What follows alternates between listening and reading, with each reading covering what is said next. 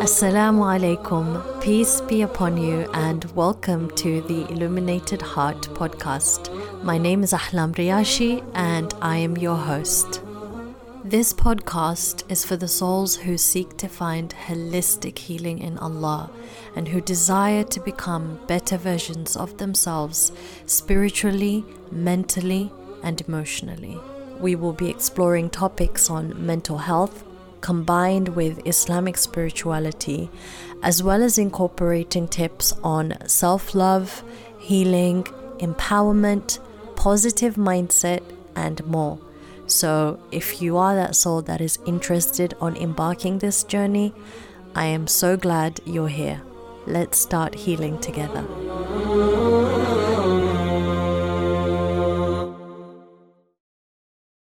This week, I want to talk about another very important topic, and that is about Muslim men and their mental health. Although my podcast is primarily aimed at Muslim women, I want to use my platform to raise awareness on important topics that aren't discussed enough, and one of them is this. I was contacted by Muslim men who have confided in me that they are struggling in their mental health and so I decided it's important I address this today because there are a few Muslim men who listen to this podcast. So this one is for you. I want you to know that suffering in your mental health is completely normal. It's okay. It's normal. It simply means that you're a human being. I want you to also know that it's okay for you to speak up you deserve to have a safe space in which you can share your difficulties. I want you to know that speaking up about your problems does not mean that you're weak. It does not mean that you are less of a man, because these are beliefs that you may have been raised with. These are beliefs that young boys are raised with, being told that being a man means that you shouldn't cry, you shouldn't show your emotions, you should act tough. You should show that you are unaffected by anything. And these are the beliefs that are causing severe damage to men in the Muslim community today and causing them to suffer in silence. I think it's important that we raise this awareness and normalize that men go through mental health problems too. And men deserve to speak up about their problems as well. It's really, really, really important. Whether it be about your mental health, your physical health, that you aren't really well or you're suffering with something and you need to see the doctor, don't put it off. Whether you're struggling in your marriage, whether you're struggling financially, whether you're struggling within your family, whatever your problem is, it is really important that you find a space in which you can share your grievances without being judged and being supported. I know it isn't easy speaking about your problems, men are less likely to open up compared to women. That's true. But pretending that everything's okay and everything's normal isn't helping you, isn't serving you. What's happening is many Muslim men are suffering in silence and no one is knowing about the difficulty that they're going through. And it can have such a detrimental impact that it can even get to the point of suicidal ideation. It is known in the UK that the number one reason for deaths amongst men, young men, is suicide. And that is because of the fact that men aren't able to speak up about their problems. And I believe that there's also a lack of support for men as well. We know of many support groups for women, but there isn't much support out there for men, especially Muslim men. I want to also raise the awareness that men can be victims of abuse as well. Abuse can take place within a marriage, so it can be a wife abusing a husband. It can take place in a family setting, so family members abusing a male individual, and it can also happen within Islamic institutions. Male victims can be subjected to physical abuse, emotional abuse, mental abuse, spiritual abuse, financial abuse, and even sexual abuse. So it's important to know that men can be victims too, and they really need our support.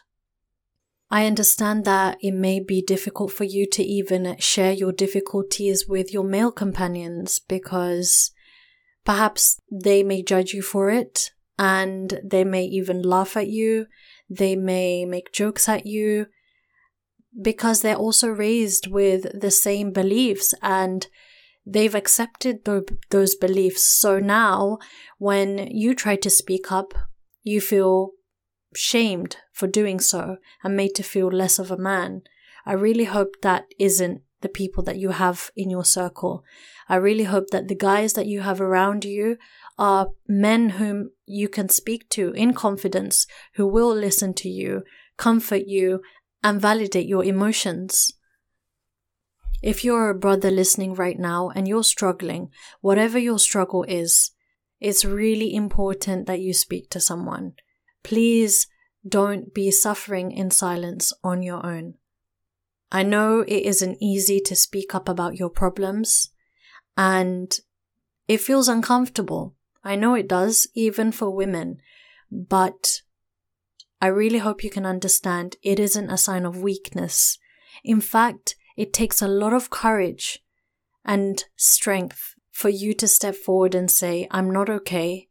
I'm really struggling. I need support. I need help.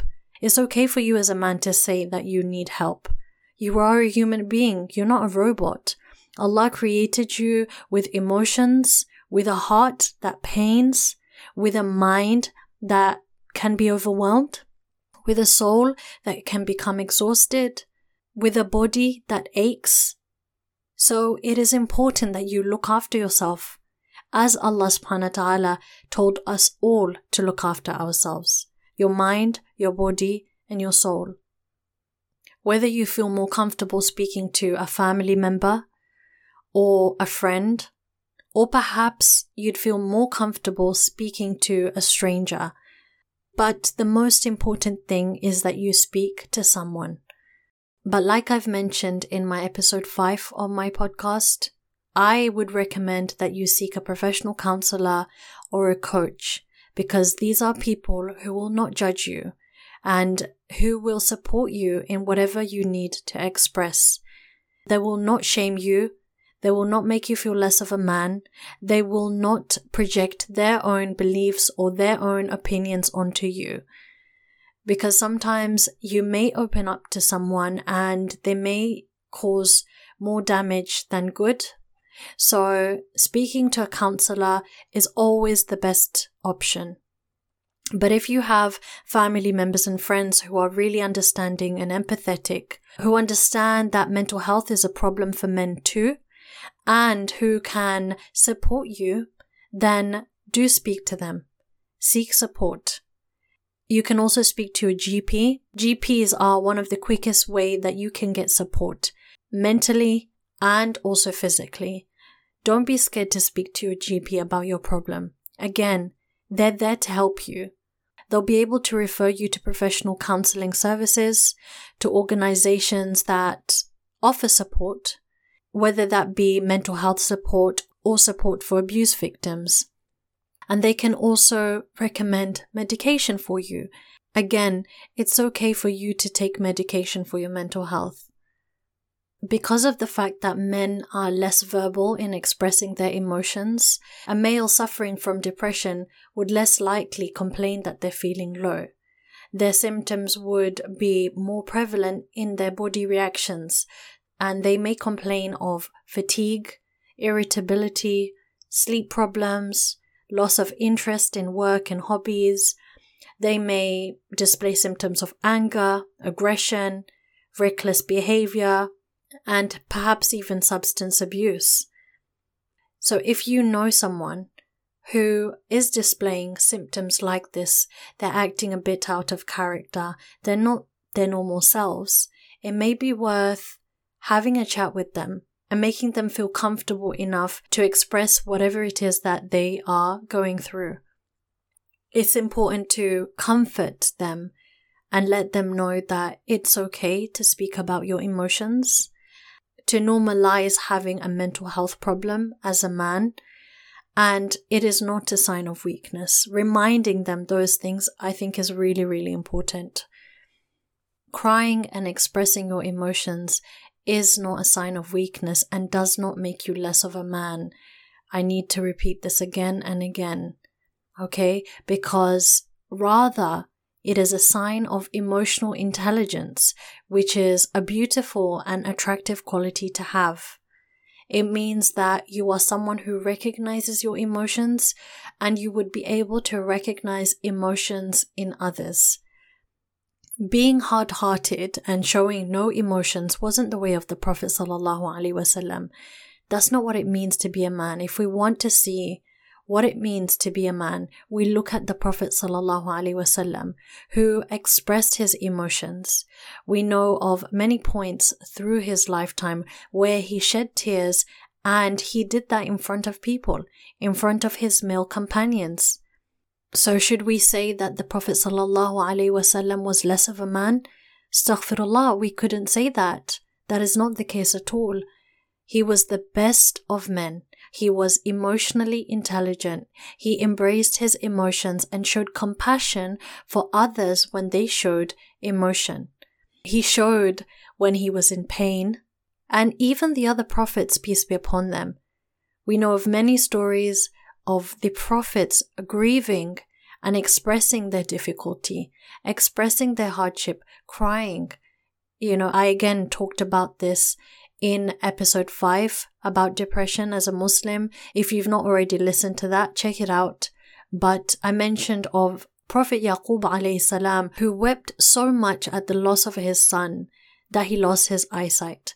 And he was a man of God, a man of Allah right? So piety or being a man does not lie in pretending that you're a robot and that you don't have emotions because Allah created you with them. And more than anything, I think it's really important that men are able to express these emotions within their homes because as a man, you hide these emotions from the rest of the world.